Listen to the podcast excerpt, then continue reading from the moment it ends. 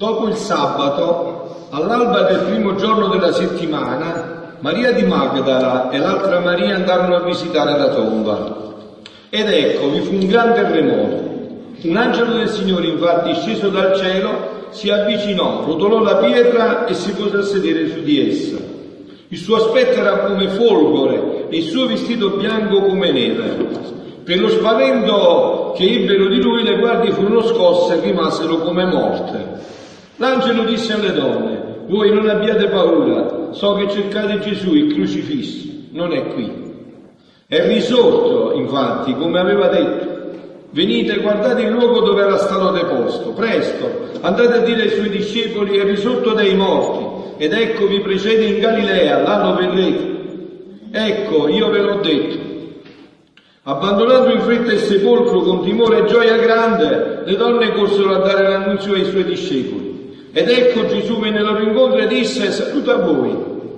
Ed essi si avvicinarono, gli abbracciarono i piedi e lo adoravano. Allora Gesù disse loro, non temete, andate ad annunciare ai miei fratelli che vadano in Galilea, là mi vedranno.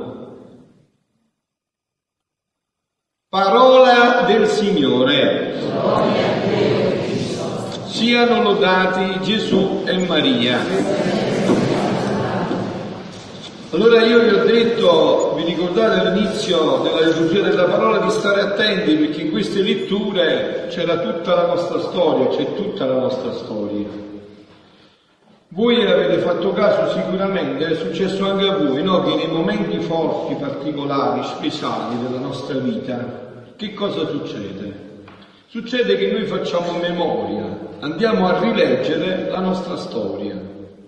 È vero? Accade anche quando muore una persona cara, vero? Papà è morto quando era giovane, andiamo a rileggere la storia, vero? Andiamo a rileggere la storia. E, ma cosa accade? Cosa accadrebbe se noi provassimo a leggere la storia della nostra vita no, non così, ma con una storia di salvezza? Cioè con una storia in cui abbiamo camminato con Dio, anche quando non ce ne siamo accorti, anche quando abbiamo pensato di essere stati abbandonati da Lui. O che noi ci siamo allontanati da Lui con i nostri peccati e quindi ci siamo sentiti abbandonati. Voi tutti no, conoscete quella storiella brasiliana delle orme sulla spiaggia del mare, che c'erano le quattro orme. E quell'uomo che era solo camminava a un certo punto ha la possibilità di parlare con Gesù e gli dice ma Gesù, io ho visto tante volte quattro orme sulla spiaggia del mare, le mie e le tue, ma poi nei momenti di prova, di croce, di difficoltà, ne ho visto due. E come mai Gesù tu non sei stato il Dio fedele? Tu che hai detto sarò con voi tutti i giorni della vostra vita, mi hai lasciato proprio nei momenti di prova, di difficoltà, perché io vedevo solo due orme sulla spiaggia. Sapete Gesù come gli ha risposto? Lo sapete, vedo con gli occhi lo sapete cosa? Eh no, figlio mio, ma di chi erano quelle due ore? E lui dice le, le mie. E dice, no, erano le mie. Io ti portavo in braccio. Io ti portavo in braccio. Perché non proviamo a rileggere un po' stasera, da stasera, la storia della nostra vita così? Perché vi è servita questa parola di Dio? Andate a rivederla. Io vi ho invitato prima a stare attenti, vedete questa storia nostra come una storia insieme con Dio, una storia di salvezza. In questa notte Dio ti propone che per una volta non si tu a raccontare questa storia, ma questa volta sarà Lui a raccontarti come è andata. Dal giardino alla risurrezione, ti racconta Lui come è andato il fatto, come ti ha creato, quello che è successo e come Lui ha ripreso in mano la tua vita in questa notte Dio ti aiuta a ricordare i passaggi più importanti della tua vita. Ricordi quando la tua vita era tutta frastornata, quando eri nelle tenebre del peccato, della confusione, ti ricordi? Arida. E pian piano il Signore ti ha aiutato a fare ordine nella tua vita, dal caos l'ha fatta passare al cosmos, dalla confusione alla bellezza, all'ordine iniziato a fare ordine. Ma poi però tu ci sei messo, ti sei messo di vero impegno e hai rifatto il disastro. Hai, te ne sei andato da casa, sei scappato via per cercare un po' di libertà. Le volte, aspetto che arrivo maggiormente, me ne vado, devo realizzare la mia vita, che sono questi comandamenti, che sono queste imposizioni. Sono libero, voglio essere libero. Eh, vero che capita da tutti voi come a me. E sei finito in Egitto. Eh, quindi non è che la scrittura sulla favola di Cappuccetto Rosso, c'è detto sei finito in Egitto, un po' a pascolare i porci e a finire con i porci, a mangiare il cibo dei porci. A me è capitato, a voi no? Eh sì, vero, è capitato a voi. Un po' a mangiare con i porci, il cibo dei porci. E un po' a fabbricare i mattoni col fango e con l'argilla. Eppure il Signore era sempre lì. A volte ti faceva sentire il fiato sul collo e ti diceva, ma perché spendi denaro per quello che non dà la vita? Perché hai pensato che si, fosse, si era felici con i soldi, con il sesso, eh? con le ricchezze, con il lusso, con le pitture? Perché? Non c'è la vita là. Perché ti butti via? Diamanti ne ha avuto tanti, noi diamanti, diamanti, ne ha avuti tanti, di tutti i tipi. Ma se vuoi io ti riprendo e ti riverginizzo, ti faccio di nuovo vergine, ti riverginizzo. Quante volte il Signore ha dovuto ripeterti queste parole? Questa storia di salvezza è la storia dei continui passaggi della nostra vita. Questa è la storia della la storia dei continui passaggi nella nostra vita. E a volte noi manchiamo di coraggio nel poter vedere dentro la nostra vita e ci impedisce questa mancanza di coraggio di fare i passaggi più importanti della nostra vita. Quante vite bloccate per non fare il salto, per non fidarsi di Dio, che ti riprende e ti riverginizza ti riprende, rifà nuova la tua vita in un istante. È come se continuassimo a leggere e rileggere sempre la stessa pagina. Quante volte l'ho sentito anche nei dialoghi con me? Rilegge la stessa padre, rilegge sempre la stessa cosa, senza avere mai il coraggio di voltare la pagina. E cominciare a scriverne una nuova. Preferiamo rileggere e piangere sulla storia piuttosto che scriverne il seguito. Nella nostra vita ci sono infatti vari, vari tipi di sepolcro. Vedete un po' qua, in quale ci siamo, in quale ci siete voi. C'è il sepolcro dove dobbiamo andare a piangere, il motivo, il continuo motivo dei nostri lamenti, che in genere girano sempre attorno agli stessi argomenti. Oppure c'è il sepolcro sul quale abbiamo messo una grossa pietra e non abbiamo più coraggio di rimuovere perché abbiamo paura della puzza che ne potrebbe venire fuori. È il sepolcro delle cose che non vogliamo più rivedere nella nostra vita. Perché noi li vediamo insieme a Gesù, abbiamo paura, ma con Gesù entrare, da, possiamo entrare dappertutto, perché anche là, in quel peccato, c'era la storia di salvezza. Vi sentite che ha detto stasera Sant'Agostino, nel, nel preconio che abbiamo cantato? Felice colpa. Come? Felice colpa felice colpa perché ci hai esitato un così grande Redentore. Guardate con lui, tutto cambia. Se ci facciamo dare gli occhi di Gesù, poi ne parlerò alla fine di questo omelia, col dono della divina volontà, tutto cambia, tutto, tutto cambia aspetto. Perché abbiamo paura? La Pasqua ci provoca, ci provoca a fare un nuovo passaggio. Voi sapete che Pasqua significa passaggio un nuovo passaggio. Ci chiede di avere il coraggio di farci aiutare dal Signore ad abbandonare il sepolcro e a rimuovere la pietra che abbiamo messo sul nostro sepolcro. È vero che da soli non ne siamo capaci. Alcuni di noi, come le donne del Vangelo, amano abitualmente di tornare al sepolcro per fare sempre le stesse cose. Ungere, lamentarsi, piangere, sistemare il cadavere. Sono quelli che hanno pensato che tutto finisce il venerdì santo. Vero? No. E che quindi la domenica non arriva mai. No, c'è questa notte, la più felice di tutte le notti. Venerdì santo è la penultima stazione, la quattordicesima.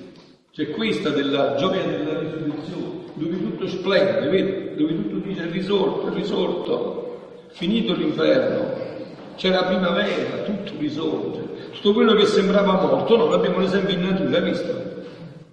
A novembre tutto sembra che è morto. Aprile, maggio tutto rifiorisce di nuovo, tutto splende, tutto parla profuma di risurrezione, se stiamo attenti alla creazione, tutto profuma, niente finisce, tutto risorge, tutto risorge. Altri sono come Pietro, anche quando il Signore fa vedere loro che il sepolcro è vuoto, anche quando fa vedere loro che non c'è quello che si aspettano di trovarci, non ci credono. Per loro il sepolcro non può essere vuoto, il sepolcro deve essere pieno dei, dei miei scheletri. È vuoto il sepolcro, non c'è più. È risorto, venerdì santo è un passaggio, non è l'ultima parola. Mai nella Bibbia, nel, nel, negli scritti, nella scrittura c'è Gesù Cristo morto, sempre aggiunto sofferto, morto e risorto. Sempre c'è la risurrezione. Pasqua significa essere riportati a questo passaggio fondamentale della nostra vita ma non come un'idea, come un'esperienza, passaggio fondamentale della nostra vita. E Pasqua, ogni volta che il Signore rotola via la pietra del tuo sepolcro e tu hai il coraggio di entrarci, hai il coraggio di stoccare, di sentire l'odore e scoprire che non c'è quella puzza che ti aspettavi di trovare, ma che c'è il Padre misericordioso che ti aspetta con le braccia aperte e dice dategli il vestito più bello di quello che aveva prima, mettetegli l'anello ancora più bello, fatelo risplendere ancora di più luce, questo è figlio mio, nessun peccato me lo può togliere dal cuore, nessun peccato mi può strappare questo figlio dal cuore, nessun peccato può togliere questa notte santissima, perciò Sant'Agostino che di peccati ne conosceva, canta felice colpa, perché sa che non c'è niente che può bloccare tutto questo. È Pasqua quando hai il coraggio di portare a pagina e a scrivere una pagina nuova della tua storia di salvezza con Lui. Pasqua vuol dire, abbiamo detto per passaggio, ma c'è un altro significato. Pasqua vuol dire è possibile, tutto è possibile. E quell'espressione così chiara, così cara, che l'angelo ha rivolto a Maria quando gli ha portato l'annuncio e gli ha detto Nulla è impossibile. Nulla è impossibile a Dio. E allora vedete, la pietra del sepolcro che deve saltare per far saltare tutto questo, sapete qual è? È la pietra della nostra umana volontà. Dobbiamo liberarci dal nostro io. Dobbiamo imparare a leggere nel vocabolario di Dio. Nel vocabolario di Dio non c'è la parola impossibile. Per Dio tutto è possibile. Per Dio è possibile con un solo fiat fare la creazione come fare la cosa più piccola. In Dio non c'è l'impossibile, ma noi dobbiamo entrare negli occhi di Dio, dobbiamo vedere con gli occhi di Dio. Questa è la parte, passare dalle nostre ristrettezze mentali alla luce sconfinata di Dio, allo splendore meraviglioso di Dio. Sentite che dice Gesù a Luisa sulla risurrezione e sulla divina volontà. A Dio tutto è possibile, è possibile per Dio fare che si realizzi quello che ci ha insegnato. Venga il tuo regno, sia fatta la tua volontà, come in cielo, così in terra. Mentre eh, il presidente americano sta pensando di sparare sulla Corea del Nord, mentre tutto fa intimorire che ci può essere una guerra mondiale, ci siamo molto vicini, ma noi crediamo invece che è possibile che Dio riporti il regno della divina volontà nell'umanità, che l'uomo fa il suo corso, ma Dio ne fa un altro, e che sarà Dio a dire l'ultima parola. Pasqua ci dice tutto è possibile, è tutto possibile. Sentite, ora figlia mia, dice Gesù a lui, so come ti vorrei presente nel ventottesimo giorno del libro La Vergine Maria nel regno della divina volontà. Oh figlia mia, come ti vorrei presente nell'atto in cui risuscitò mio figlio, e la Madonna che sta parlando a Luisa. Egli era tutto maestà. La sua divinità, unita alla sua anima, fece scaturire mari di luce e di bellezza incantevoli, da riempire cielo e terra. E come trionfatore, facendo uso del suo potere, comandò alla sua morte umanità che ricevesse di nuovo la sua anima e che risorgesse trionfante e gloriosa vita immortale. Che atto solenne! Il mio caro Gesù trionfava sulla morte dicendo morte, tu non sarai più morte, ma vita. Con quest'atto di trionfo metteva il suggello che era uomo e Dio e con la sua risurrezione confermava la sua dottrina, i miracoli, la vita dei sacramenti e tutta la vita della Chiesa. E non solo, ma dava il trionfo sulle, umane, sulle volontà umane affievolite e quasi spente nel vero bene, per far trionfare sopra di esse la vita di quel volere divino che doveva portare alle creature la pienezza della santità e di tutti i beni e nel medesimo tempo gettava nei corpi, in virtù della sua risurrezione, il germe di risorgere alla gloria impeditura. Non è morta tua mamma, ti sta attendendo, tuo papà sta aspettando. I nostri funerali, io spero che faranno presto questa modifica. Il giorno dei funerali bisogna campare, suonare le campane a festa. È, una, è una rinnegare la fede suonare a morto. Bisogna cambiare il suonare a festa. Abbiamo già i germi della risurrezione, c'è tutto dentro di noi. Abbiamo già questo germe. I nostri funerali dovrebbero profumare di risurrezione. E anche quando si piange, come ha pianto ieri la Madonna, tutte le lacrime, tutte le lacrime, si piange con la certezza della speranza della risurrezione. È un pianto che sente tutto lo strazio dell'amore, perché è chiaro quando una persona cara devi sentire tutto il dolore della cara, ma con la certezza assoluta che ci sta aspettando l'eternità, che ci ricongiungeremo insieme per l'eternità. Figlia mia, la risurrezione del mio figlio racchiude tutto, dice tutto, conferma tutto, è l'atto più solenne che egli fece per amore delle creature. Poi continua un altro brano. E io interrompendo il dire di Gesù ho detto Gesù, amor mio, che tempi felici erano quelli. Più felici quella gente che poteva solo che ti volevano avvicinarti, parlarti e stare con te. E Gesù, ah figlia mia, la vera felicità la porta la mia volontà. Solo essa racchiude tutti i beni nell'anima e facendosi corona intorno all'anima la costituisce regina della vera felicità. Ora il portento della mia redenzione fu la risurrezione, che più che fulgido sole contro la mia umanità, facendomi splendere anche i miei più piccoli atti, di uno splendore e meraviglia tale da far stupire cielo e terra. La mia risurrezione è il vero sole che glorifica degnamente la mia umanità.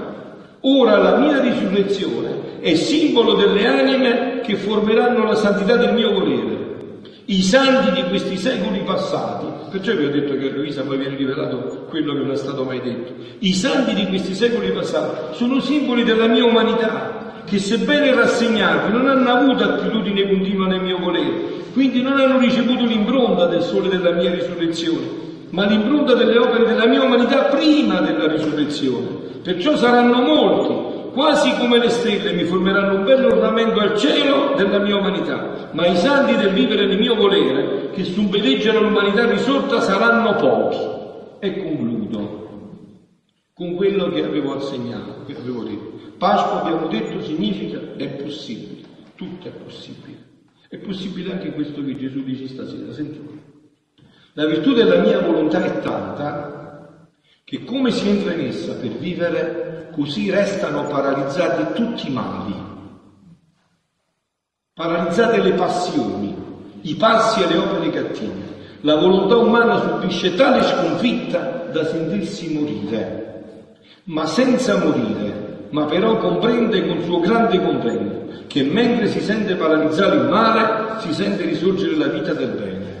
La luce che mai si spegne, la forza che mai viene meno, l'amore che sempre ama, sorge in essa l'eroismo del sacrificio e la pazienza infinita. Posso dire che la mia volontà mette il basta ai mali della creatura perché non vi è principio e vita di bene se non che dalla mia volontà. Ora, sentite che conclude Gesù e conclude anch'io, facciamo che sia questa la pace. Facciamo veramente che stasera, domani, quando ci scambiamo gli auguri, ci sia dentro questo nel dire gli auguri. Ora, se il mio fiat tiene il potere di paralizzare tutti i mali, il volere umano, quando domina nel, solo nella creatura, ogni bene resta paralizzato. Ecco qual è la pietra che dobbiamo far saltare. Povero bene sotto la paralisi del volere umano, Vuole camminare e si trascina appena, vuole operare e si sente cadere le braccia, vuole pensare il bene e si sente intondito e come scimunito, sicché la volontà umana senza della mia è il principio di tutti i mali e la rovina totale della povera creatura. Questi scritti, che vi invito a leggere, ve lo dico proprio nella notte della risurrezione, questi scritti sono i miei, dice Gesù. Io li saprò custodire e difendere, perché è roba che mi appartiene e chiunque li prenderà con buona e retta volontà troverà una catena di luce e di amore con cui amo le creature. Questi scritti li posso chiamare sfogo del mio amore, follie, deliri, eccessi del mio amore, con cui voglio vincere la creatura e farla risorgere, toglierla dalla decrepitezza dell'umana volontà, affinché mi ritornino le mie braccia per farlo sentire quando l'amo e per maggiormente far conoscere quando l'amo voglio giungere all'eccesso di darle il gran dono della mia volontà come vita. Tutto è possibile, avete capito? Questo è Pasqua. Dio ha deciso di darci la sua volontà di nuovo come vita, come avete letto nella prima lettura, perciò avete detto state attenti. Vi sentite il libro di Genesi, la prima lettura? E così ci aveva creato, con la sua volontà. Ha deciso di ridarcela di nuovo, perché solo essa L'uomo, solo con essa l'uomo potrà mettersi al sicuro e sentire le fiamme del mio amore, le mie ansie e quanto l'amo. Guardate, voglio dire proprio un, un minuto la mia esperienza, guardate. Io da quando ho scelto questa vita nella Chiesa ho sempre avuto una sola idea, farmi santo, perché tutto il resto è monnezza, è tutta monnezza. Vedete per me, io conosco il mondo meglio di voi. Stavo sul lago di Garda, ve l'ho detto già, nell'82 quando eravate tutti terroni, ci chiamano i terrori, no? Conosco bene la vita, la sensibilità, tutto immondizia, eh? Però sentivo che sempre tutto traballava. Quando ho trovato questi scritti ho detto, solo questi potranno risolvere il vero problema della vita. Quindi credete a me, non mi sbaglio. Vi sento quante volte vi ho detto che a Meggiugorio appariva la Madonna, e mo si sta verificando, no? Che la Chiesa stessa lo dirà fra poco. Così vi dico, non c'è via d'uscita, è proprio come dice Gesù. Non perdete tempo, avete capito? Voi che avete avuto la grazia di sentire questi che vi dico, non perdete tempo. Questa è la perla preziosa. Sentite a me, è la perla preziosa. Questa è la vera Pasqua. Questa è la gioia senza fine. Perché solo con essa l'uomo potrà mettersi al sicuro e sentire le fiamme del mio amore, le mie ansie di quanto le amo, sicché chi leggerà questi scritti con l'intenzione di trovare la verità sentirà le fiamme e si sentirà trasformato in amore e mi amerà di più. Chi poi li leggerà per trovare cavilli e dubbi, la sua intelligenza, dalla mia luce e dal mio amore, resterà accecata e confusa. E così è. Figlia mia, il bene, del, il bene, figlia mia, il bene e la mia verità producono due effetti, uno contrario all'altro. Hai disposti è luce per formare l'occhio nella sua intelligenza e vita per dare vita di santità con le mie verità, che, che le mie verità racchiudono. Agli indisposti li acceca e li priva di bene con le mie verità. Perciò degli scritti avrò più interesse io che tu, perché sono i miei. È una sola verità sul mio fiat. Sentite? Perciò ho detto fate memoria. Una sola verità sul mio fiat, dice Gesù, mi costa tanto che supera il valore di tutta la creazione. Non ha detto tutti i libri, una sola verità, una sola verità, gli costa tanto più di tutta la creazione. Perché? La creazione è l'opera mia. Invece la mia verità è vita mia, è vita che voglio dare alle creature. Io vi voglio lasciare con una domanda, perché è un'arte santissima questa, no? E quindi voglio lasciare con una domanda, poi eh, lo facevo già un poco prima, adesso visto che c'è un buon maestro, vedo che Papa Francesco lo fa continuamente, anche io vi voglio lasciare con una domanda. Abbiamo detto a Pasqua tutto è possibile. Credi tu in questo? Siano lodati Gesù e Maria.